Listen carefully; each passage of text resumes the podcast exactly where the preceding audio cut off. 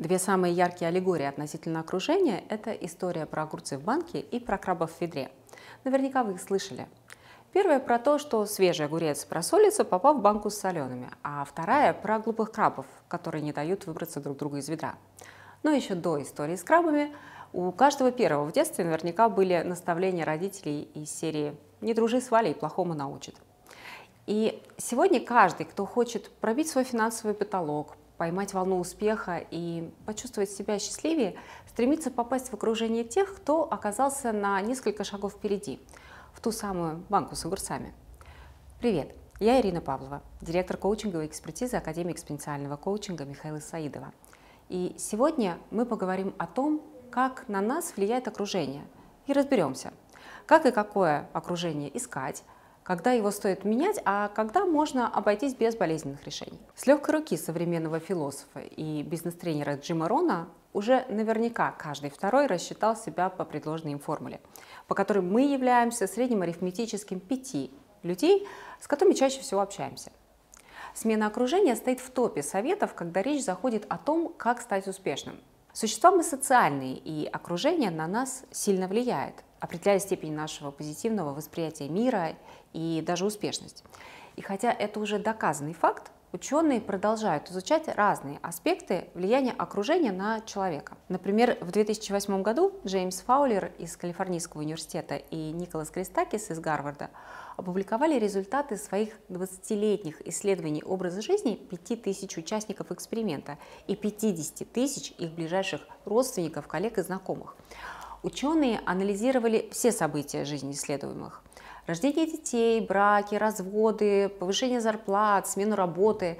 И главный вывод, к которому пришли ученые, секрет позитивного восприятия жизни определяется не наличием или отсутствием денег, не профессиональной успешностью или активной личной жизнью, и даже не состоянием здоровья, а именно окружением, а точнее наличием в этом окружении доброжелательных и счастливых людей. Так что идея найти контакт с человеком, который научился чувствовать счастье каждый день, выглядит весьма здравой. Однако к 30 годам у большинства из нас уже есть сложившееся и устойчивое окружение из родственников, школьных, институтских друзей, коллег по работе. И да, как мы уже выяснили, оно действительно во многом определяет траекторию нашего жизненного полета. Как правило, мы ожидаем от людей из ближнего круга, что они нас поддержат, одобрят наши планы и движение к мечтам. Куда проще достигать успеха, когда вокруг люди, которые тебя поддерживают, верят в тебя, приободряют и готовы подставить свое плечо в случае неудач. Но часто случается как раз наоборот. Они поддерживают нас лишь в том, чтобы мы оставались на месте. Как же быть, если родные люди все мечты сбивают критикой еще на взлете? Если любая неудача вызывает волну зависти у друзей, если вокруг нет тех, кто готов брать на себя ответственность за себя и свою жизнь. Зато есть те, кто то и дело погружается в какие-нибудь жалобы, бесконечное нытье, а коллектив на работе и вовсе представляет из себя террариум единомышленников, где друг друга подставить или потопить за ошибку – это норма. Таком окружении сложно самому не начать жаловаться на жизнь и поверить во вселенскую несправедливость и собственное бессилие что-либо изменить. Когда вам приходят в голову мысли об этом, стоит учитывать два момента. Первый, что в реальной жизни найти идеальное окружение непросто, равно как и сообщество на 100% состоящее из так называемых токсичных персонажей. А второй момент, когда человек сталкивается с неудачей или неприятием, он склонен попадать в ловушку мышления и обобщать, видеть в своем окружении только плохое. Я говорю об этом потому, что нередко идею о смене окружения некоторые понимают э, слишком буквально. Часто сталкиваюсь э, с историями о том, как люди, которые увлеклись саморазвитием с целью изменить свою жизнь к лучшему, начинают вдруг резко вычеркивать знакомых, друзей из круга контактов под тем предлогом, что они, мол, недостаточно развитые и успешные. В результате такие люди рискуют обнаружить себя на перепутье, когда с прежним окружением резко и не всегда экологично разорваны все связи, а то самое прекрасное окружение, которого так хочется, еще не сложилось. И это чувствуется плохо. По секрету скажу, что воображаемое прекрасное окружение может так и не сложиться. Потому что то, как вы оцениваете окружающих, отражает качество вашего собственного мышления. Нередко люди, э, которые увлеклись саморазвитием, начинают искренне верить, что жена или муж до них не дотягивают, поскольку не развиваются. Или что друзья своими привычками утягивают их э, то самое так называемое ведро с крабами – Оценивая свое окружение таким образом, эти люди сами незаметно превращаются в тех самых токсичных персонажей, от которых хочется бежать. Лично мне кажется, что во всех этих рекомендациях про банки с огурцами и ведра с крабами упускается один существенный момент. Мне говорят лишь о смене окружения. Мы же с детства знаем, с кем поведешься, от того и наберешься. А дальше лишь находим растиражированные подтверждения этой мысли во множестве исследований. И даже по формуле знаменитого коуча Томаса Леонардо успех на целых 50% определяется правильным окружением. И поэтому кажется вполне логичным, что именно его и нужно менять в первую очередь. Но ведь то, какое окружение формируется вокруг нас, зависит как раз от других 50% этой формуле. На 10% от наших знаний и навыков и на 40% от качества нашего мышления – Счастье, успех, финансовое благополучие – это в первую очередь отражение уровня мышления человека. По сути, мы все общаемся не с людьми, а со своими мыслями о них. Чем выше мы поднимаемся по ступеням осознанности, тем лучше думаем о других людях. И чем позитивнее мы мыслим, тем легче находим язык э, с такими же доброжелательно настроенными людьми. По-настоящему стать частью развивающего окружения вам позволит э, не просто нахождение среди них, но и собственный рост над самим собой. И если вы на самом деле работаете со своим мышлением, то очень скоро прекратите думать о чьей-либо токсичности. Вы будете видеть людей, которые просто запутались в собственном мышлении и перестанете сливать на них свою эмоциональную энергию и вы сможете стать тем человеком, который способен одним своим присутствием поднять осознанность своего окружения.